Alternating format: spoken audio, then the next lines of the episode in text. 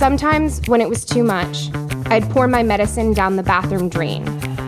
Sometimes, when I was supposed to be fasting, I'd open the fridge door, slam a slice or two of leftover Mama Celeste pizza, wipe my face, and emerge with just that icy glass of water to which I was actually entitled. I would fire doctors.